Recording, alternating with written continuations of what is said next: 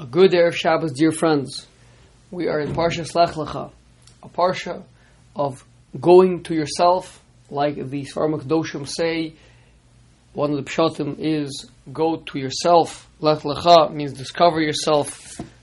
Go and find your true self. So we're going to talk about something related to that. Um, it's a really a tema in the Parsha, towards the end of the Parsha. Perik Yud Zayin, Perik Yud Ches. Uh, seems like Chazal here are involved, maybe in the pasuk itself, in the world's greatest um, discrimination against women ever recorded. We have two psukim that we're gonna juxtapose and compare. Well, two psukim that are four. Uh, by first by Avram Avinu, when he is informed that he and his wife Sarah will have a child Yitzchak. So the pasuk says, Perik Yud Zayin pasuk Yud Zayin says, Vayipo Avraham al Ponav, Vayitzchak, Vayomer Belibo. So Avram fell on his face and he laughed, and he said in his heart, Haleven mea shana yivoled. Will a hundred year old man have a a child? Ve'im Sarah habas tishim shana teled. And will a Sarah who is 90 years old give birth? Vayomer Avraham El Elokim, Lu Yishmael Yichya. If only Yishmael will live in front of you. means if only Yishmael will live and, and be, uh, has some sort of a relationship with you. Vayomer Elokim, and so Hashem said back to Abraham, Aval Sarah Ishtecha Yoledus Lechabein Vikarasa Shmo Yitzchak. Aval, nonetheless, means to say Hashem is saying, okay, Ishmael, I'll do that also maybe, but uh, nonetheless, Sarah will, Sarah, your wife, will give birth to a son. Straightforward reading is that Abraham had a difficult time believing that this would happen. He laughed. He um, he said rhetorically, Haleven Mea Shana Yivolid, will a hundred year old man have a child? Will a 90 year old Sarah give birth? And then he kind of seems to say, well, instead, how about you just let Ishmael live and I'll be happy with that? Hashem says, nonetheless, means to say, even though you said that, but Aval, you will have a son with Sarah, and his name, and you call him Yitzchak. We look at next chapter, Perak Yud Ches, Pasuk Yud Aleph, and Yud Beis. And it says, Va'avraham v'Sara zekenim aboim b'yom. This is when Sarah is told by the, uh, or when the angels say to Avraham, but Sarah is listening, that they're going to have a son. And Avram and Sarah were old. Uh, and Sarah had already stopped having children, uh, ha- having um, uh, the way of the women means um, the ability to. Vatitzchak Sarah, Sarah laughed, by inside herself. Lamor saying, Acharei, Bulosi, Haisali, Edna, after I've been worn out, then now I'm going to have my um, my period. Vadoni Zokin, and my master is old.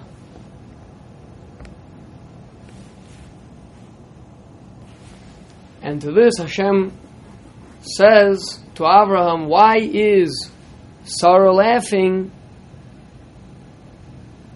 and saying that is it true that I'm going to have a child? And uh, then um, It, is it too difficult for, for, for Hashem to do this? Uh, and, and Sarah said, I didn't. And then he says back to her, You did. A, a whole big, unpleasant uh, scene. So the obvious question is what happened with Abraham? How come he got off scot free without any reproach, without any tochacha? Uh, he's he gets to laugh and he gets to ask the same question uh, rhetorically, and he's fine, he's treated okay, and yet Sarah is taken to town. Why is she laughing? Why is she having lack in belief in Hashem?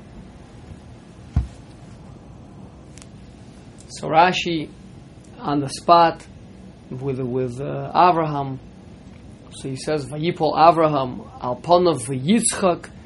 So Rashi brings the Targum. The Targum here translates it as chadi, as to rejoice. I mean, Avram fell on his face and rejoiced. Whereas when it comes to Sarah, Targum translates it as to laugh or to scoff. So says Rashi we, we, we learn from here that Abraham believed what Hashem uh, told him, and he rejoiced, where Sarah did not believe and she laughed. And that's why uh, Hashem was not happy with her and said that uh, gave her a reproach.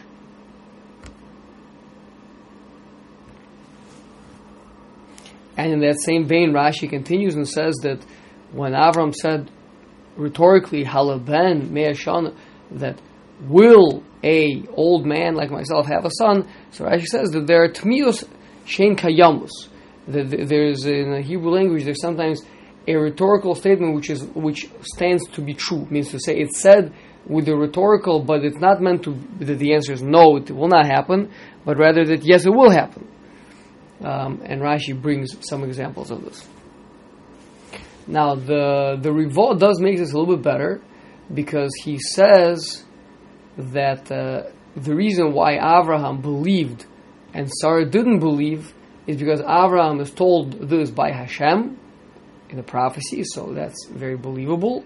Where Sarah overheard some Arab that they were feeding, say it, you know, so some some bum walking in the in the desert, and Abraham brought him in to feed him.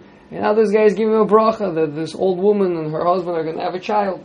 So so she's not going to. So she started laughing. She doesn't believe him and he says, and he says to her, "What? Uh, uh, you don't believe Hashem could do it?"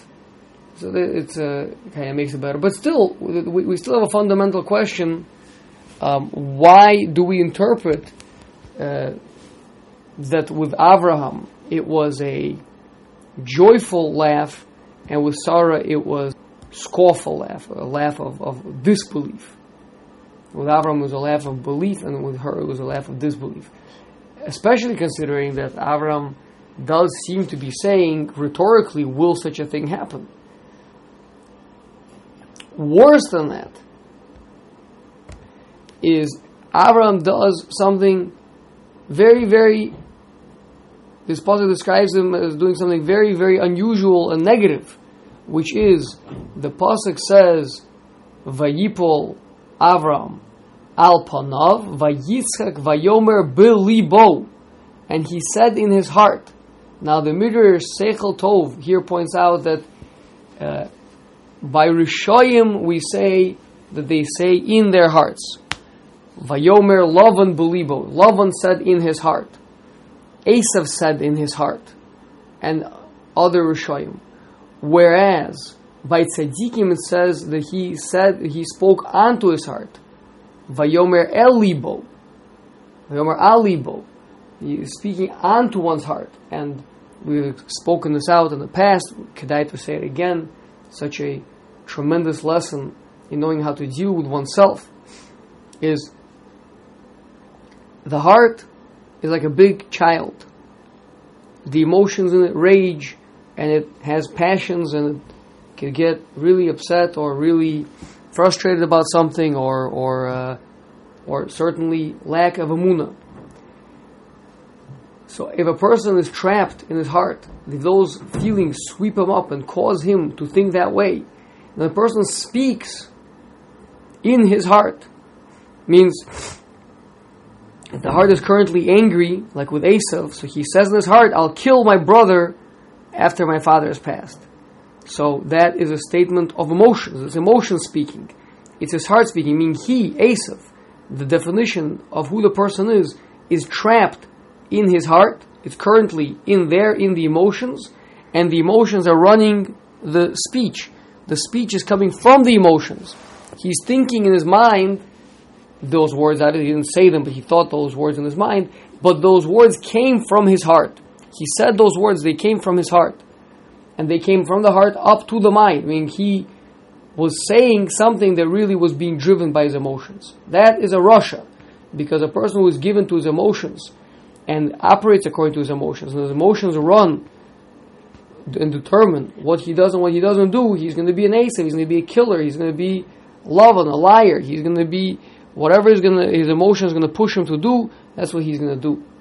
Whereas, by tzaddikim, says the Midrash, they speak onto their hearts right? Which means that I realize you, my heart, are currently scared. I realize you, my heart, is currently concerned. Uh, you're confused. So I, located in the mind, speak unto the heart and calm it down and soothe it and reassure it and explain to it.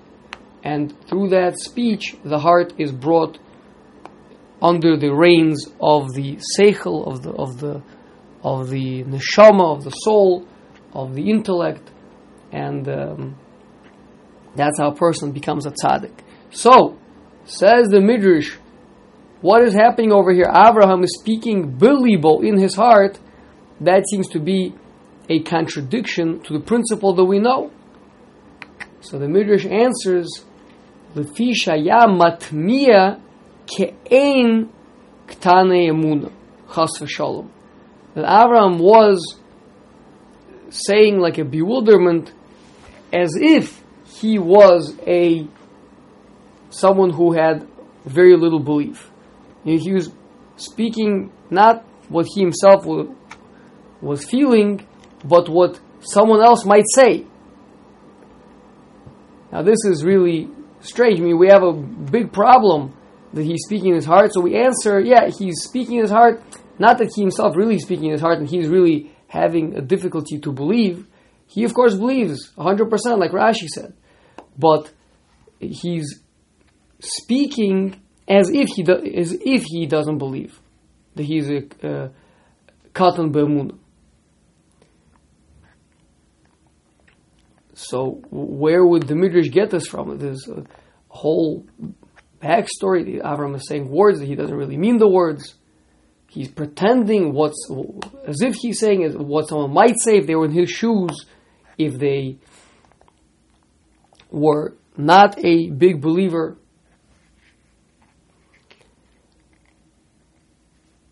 Um, okay, so that's a question that has to be addressed. The rhetorical statements of Abraham so Rashi says it's Tmiya Kayamus. He says it as a rhetorical, and yes, and yet it, it is. The truth is that it's a midrash. The midrash Haggadah says, "Vayipol Avraham alpona vayitzchak shechein amar belibo she'asa Kodesh Baruch Hu hadavar azeh." Hashem is doing this unbelievable thing. Vayatema lechol. It'll be a wonderment to everyone. Va'amru, and they will all say the following. Who's ever seen such an old man, the, the Abraham, this old man, hundred years old, give birth to a child? Which means, uh, when Abraham was saying his rhetorical statements, says the Midrash Haggadah, it means he's speaking, so to speak, on behalf of other people. This is what they are thinking right now. This is what they would say if they heard this. This is what the newspaper reports will read once the child is born. How could such a thing be? that, that God did such a thing for Abraham that at such an old age, he and his wife Sarah, and, and yet they had a child. So Abraham is, so to speak, speaking on their behalf. That explains the Midrash Seichel Tov that we just said a minute ago. That's what it means. He was speaking in his heart means those people that are in their hearts, those people that are lacking in the Muna, those people that are um, Ktane Muna, they will say the following. And Avram, so to speak, is laughing and imagining them saying this and rejoicing over the Kiddush Hashem that's going to happen as a result of this tremendous Hashem is doing for them. But the question still remains why do, do we interpret everything? We bend over backwards to interpret the psukim dealing with Abraham in a favorable light, and yet the psukim dealing with Sarah in a disfavorable light. So the Bechor Shor, Rav Yosef, Bechor Shor, the, the Rivash, one of the great Balitosos Talmud of the Rabbeinu Tam, so he says in the Bechor Shor that we get all of this from the very first word in the pasuk dealing with Abraham hearing this news. Vayipol Abraham al Ponov. Now, why would Abraham fall on his face? Falling on his face, that is a way of expressing gratitude to Hashem. Abraham hears from Hashem the promise that he's going to have a son, and he falls on his face. And then he starts la- laughing joyously and imagining the tremendous Kiddush Hashem that's going to happen with all those people are going to say, How can such an old man have a child? And yet that's exactly what's going to happen. And they're going to say this in their hearts. It means to say that they're, they are all acting uh, according to their ktanos of Amuna, they're speaking in their hearts. But uh, and Avram is imagining what a mapecha this is going to make in the world, and then See the next pasuk uh, that where Abraham says to Hashem, if, if just Yishmael would live in front of him, means he's saying, "Wow, that would be so unbelievable. I can't even fathom such a huge kiddush Hashem that you would do. This would be the best thing to happen in the entire world." But you know, I, perhaps I'm not deserving to have such a thing happen. So at least let it be that Yishmael should live in front of you. That you, at least my current son Yishmael should be connected to you, should live with you, should serve you. Let that at least be. And Hashem says, no, nonetheless, uh, you, I will do this. Meaning, even though I'll do what you asked about Ishmael, but I will also do this tremendous Kiddush Hashem through you. Whereas with Sarah, we don't see her falling on her face.